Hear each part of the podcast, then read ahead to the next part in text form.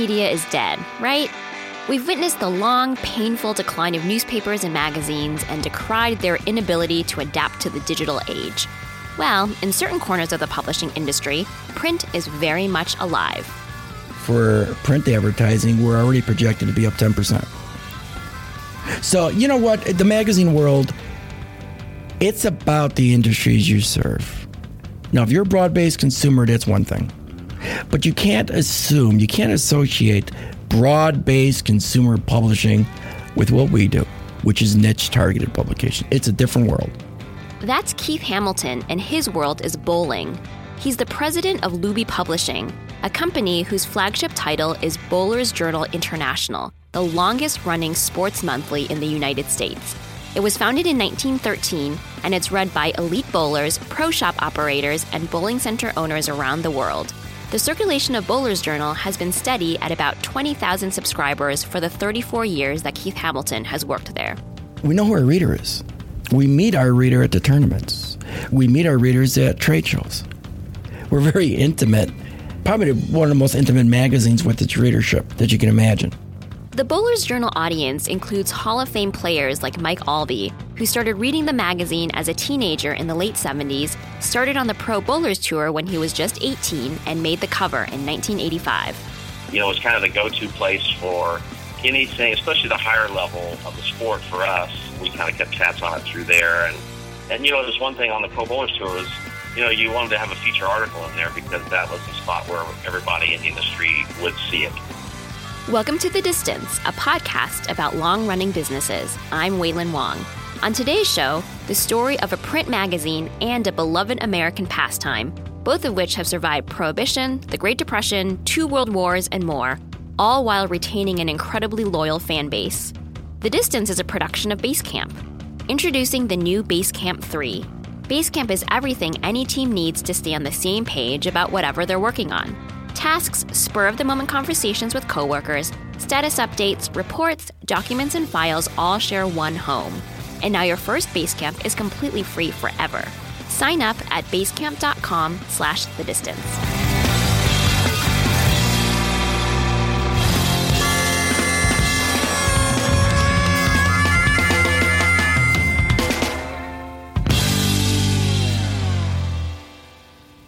We publish a Bowler's Journal, Bowling Center Management, Pro Shop Operator, Entertainment Center News, Billiards Digests. We can have 42 issues a year come through here. That's a lot. It is, because we're very lean. As you probably noticed, we've, we've got six people in the office. Bowler's Journal has modest origins. It began as a weekly publication founded by a 56 year old shoe salesman and avid bowler in Chicago named Dave Luby. The first issue was eight pages long, and the back cover had an ad from Brunswick, the bowling equipment manufacturer. The company has advertised on every back cover of Bowler's Journal since that very first issue in 1913. Yeah, Brunswick's uh, an amazing supporter of this company. Loyal. Loyal as the day is long. It's one of the longest relationships in, in any industry. I mean, 102 years is with one advertiser is pretty good. When Dave Luby died in 1925, the magazine passed to his son Mort. He was a World War I veteran who loved to bowl, drink, and gamble, and he married a Hollywood raised socialite who once played bridge with the legendary actress Mary Pickford. Under Mort Luby's watch, Bowler's Journal expanded to cover billiards, but also lost its beer and whiskey advertisers to prohibition, and the magazine downsized from a weekly to a monthly. To keep money coming in, Mort Luby started a wire service that covered bowling tournaments for newspapers across the country. He also started a tournament, the Bowlers Journal Championships, which are still held today. In 1967, Mort Luby died in his sleep on a Pullman car traveling home from a bowling industry event in Houston. His son, Mort Jr., took over Bowler's Journal at the age of 25. He still visits the office once a month. Great man. He he set out a goal of life, and man, he hit it. He hit every aspect of his life. So I got a lot of admiration for Mort. I mean, he's basically set my life, my career path. That career path started when Keith was just a college kid looking for a summer job. His sister knew someone who knew Mort Luby Jr. and heard he needed help cleaning a Chicago townhouse he owned. Yeah, I remember like it was yesterday. pulling up to that townhouse and, and seeing Mort Luby come out. He was driving a white Buick Park Avenue back then. And you knew right away this guy was something special just by his presence. It wasn't that I had a desire to get into publishing or bowling, it was just the job then. That cleaning job turned into a stint working in the Luby Publishing office during Keith's breaks from college. He had been a high school athlete playing football, basketball, and baseball. He was not a bowler. His interest in the sport and in the publishing business would accumulate over time. Luby Publishing helped pay for his MBA program at Notre Dame, and Mort put Keith in charge of advertising when he graduated. As he started working full time, he set his sights on a bigger opportunity. I saw a path to own the company. Even when I was green with an experience, I saw that, you know what, Mort's going to retire soon, and there's not really anybody here with the business acumen to step in and purchase the company. Keith teamed up with Mike Panozzo, a colleague who worked on another Luby publishing title, Billiards Digest, and had more editorial and journalism expertise. In the summer of 1992, they took Mort Luby Jr. to Lawry's, a Chicago restaurant famous for its prime rib. They wouldn't officially take over Bowler's Journal until 1994, but it all started with that dinner. Mort was dropping some hints. You know, when I get out of here, when I get out of here. And Mike and I took him to dinner that night, told him we were interested in the company, and away it went. Now, it was a long process because, you know, we weren't wealthy guys. Mort didn't pay great. so it, it took uh, probably two years. And it was that type of process to get to a proper price. And, and I'll tell you what, sometimes you just have to go through the process. If we went to Mort day one and said, Mort, here's the deal, he would no way. You have to go through the rigors of, of, the back and the forth and the understanding of what this means, what this means from a tax perspective. And my MBA, I learned at buying Luby Publishing. It wasn't as much at Notre Dame. Sorry, Notre Dame, great school. But it was definitely that process there taught me more than I ever could have imagined. Bowler's Journal has always been for the high end bowler, the person who travels to tournaments and spends money on products. The magazine covers professional bowling competitions and provides detailed ball reviews, working with the testing center in Florida that can control variables like humidity and the amount of oil on a lane. Our readers, I'm not kidding, they can own up to six bowling balls because each ball performs differently on a certain lane pattern. They can have the same ball but drill it differently. You know, when you put your thumbs, they can drill it another part of the ball. It has to do with the pin and center of gravity and all that stuff that I don't know. I don't know, but I like to think I do. Keith is being modest. His specialty may be on the business side of the magazine, but he's picked up a lot of bowling expertise. It wasn't until about 12 years ago, though, that he really started bowling. He got into it by joining a super tough league in the outskirts of Milwaukee and a more relaxed league in Chicago at the good league, the challenging league, they talked about their bowling shoes, they talked about the pins, they talked about leaves. Everybody complained about the lane oil. The casual league, nobody talked about that stuff. They played their card games based on strikes and spares, and they were eating pizza. At the first game he bowled with the Serious League in Milwaukee, he shot an 88. Some of the people knew me because of the magazine. So they expect me to be a good bowler. So I'm like apologizing for my bowling because I don't want them to think the magazine is some hack. Okay, because I don't write instruction. I write about the business side of it, or I don't tell people how to bowl. So don't judge the magazine because I stink.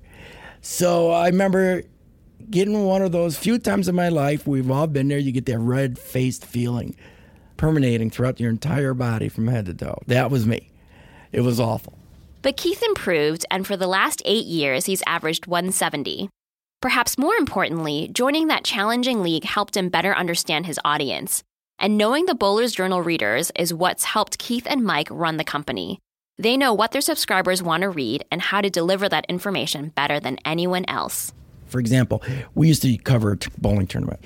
You got to talk about what happened behind the scenes. Where here's what led to the shot that led to the shot that made him win the tournament. Where here's what happened in the background. Here's the friction that was going on in the crowd that, that you couldn't see on TV.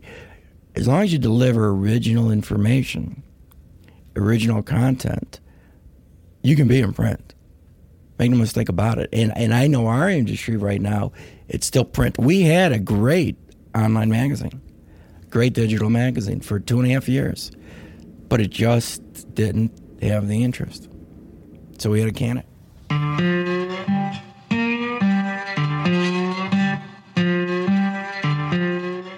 That doesn't mean that Bowler's Journal isn't looking for ways to evolve. Publishes plenty of online content and has added a podcast featuring interviews with important figures in the sport. Keith thinks the magazine will look much different in 10 years. He sees the way his 22 year old son reads everything on his phone. And the bowling industry is undergoing significant change too. It's going from a league organized play base and it's evolving into more of a nice Saturday night, night out entertainment. Now, instead of bowling centers, they build what we call family entertainment centers, where bowling is a, an important, significant part of it. But it's about the martini bar, it's about the fancy lounge, it's about the games, it's about laser tag. It's so much more than bowling. These changes put Bowler's Journal at a bit of a crossroads. The growth of these family entertainment centers exposes more people to bowling who might not have otherwise visited a traditional bowling center. But casual bowlers don't spend hundreds of dollars on balls and shoes, and those are the kinds of people that Bowler's Journal advertisers want to reach. I asked Mike Aulby, the Hall of Fame bowler you heard at the beginning of the episode, if he'd ever bought something after seeing it in Bowler's Journal. He remembered an ad for Ebonite, a bowling equipment company, that featured Earl Anthony, one of the sport's all time greats. And there was one where he would wear a trench coat and a Magnum Force bowling ball, and and uh, I have an orange bowling ball just because Earl threw it. So uh, through those ads. So you bet. The challenge for Keith and his staff is to cover the evolution of bowling as an industry and find ways to bring more casual bowlers into the fold while still providing the kind of deep tournament coverage and ball reviews that will keep their core readers and advertisers coming back for the next 102 years. Obviously, they have a proven product. So there's a lot of value for the 102, but you've got to earn it. You've got to improve. You've got to evolve. You've got to change. You've got to be hungry you can't expect business to keep going because you've been around for 100 years. Readers like Mike Aulby have seen their relationship with the magazine change over the decades. Mike no longer bowls competitively, but he owns a bowling center in Lafayette, Indiana, so he's interested in reading about business trends. And there are subscribers like Fran Deken, who went from competing on the professional circuit to being a bowling writer, tournament director, and high school coach. She started bowling at age 10 and reading Bowler's Journal shortly after that. I was 12 years old. My dad got us a subscription, my brother and myself, and we would argue over who got to read it first. When Fran was growing up in the Chicago suburbs, she and her brother would drive to the city to attend tapings of a bowling television show, where they would look for the players they saw on the pages of Bowler's Journal. Fran ended up in the magazine herself. The first time was when she won a national intercollegiate tournament as a 20 year old student at the University of Iowa. I've loved the Bowler's Journal all these years. Some decades have been better than others but I saved lots and lots of copies of it, although I've moved many times, so I've had to unload some of them. Both of us, my husband and I, we always look forward to seeing what's in the next month's Bowler's Journal. The magazine subscribers are remarkably loyal. Mike Aulby buys back issues on eBay and knows people who clip the vintage ads to frame as wall art. Keith Hamilton doesn't take those readers or his advertisers for granted even though he encourages his editorial staff not to back down from covering issues that might be controversial. He just asks his writers to be fair. Every day when that magazine goes out, three days later, I'm, I'm sitting there like, waiting. Swear to God, after all these years I've been in the industry, you're always waiting. Was there something in this magazine that ticked somebody off? But you know what? What they need to understand is, first of all, we have to do that because if we wrote 100% time everything is great, it loses credibility. And the things that we're writing about won't have any, won't matter. Bowling doesn't have the visibility of other sports. There are no household names like Tiger Woods. There are no glamorous pop culture references, like what The Color of Money did for billiards back in the 80s, although movies like Kingpin and The Big Lebowski are cult hits. And bowling isn't an Olympic sport, despite intense lobbying efforts from the industry, including an unsuccessful bid to get it into the 2020 Summer Games in Tokyo. What bowling does have going for it is widespread consumer appeal, and that's helped keep the sport alive. What's great about bowling is that you can be male, you can be female, you can be child, you can be senior citizen. There are no barriers for you to roll. Now, heck, I can't go out and play basketball anymore. I pull a hamstring just looking at the court. But I can bowl, okay? I can bowl. Uh, my grandmother bowled up until 90. That's the beauty of the sport. So that's the reason that it appeals to everyone. And everybody has a good time bowling. Nobody comes back from bowling and said they had a bad time. The Distance is produced by Sean Hildner and me, Wailin Wong. Our illustrations are done by Nate Otto. I send out a newsletter every two weeks where I round up other interesting stories about long running businesses. To sign up for that, visit thedistance.com and scroll down to the bottom to enter your email. The Distance is a production of Basecamp, the leading app for keeping teams on the same page about whatever they're working on. Your first Basecamp is completely free forever. Try the brand new Basecamp 3 for yourself at basecamp.com slash the distance.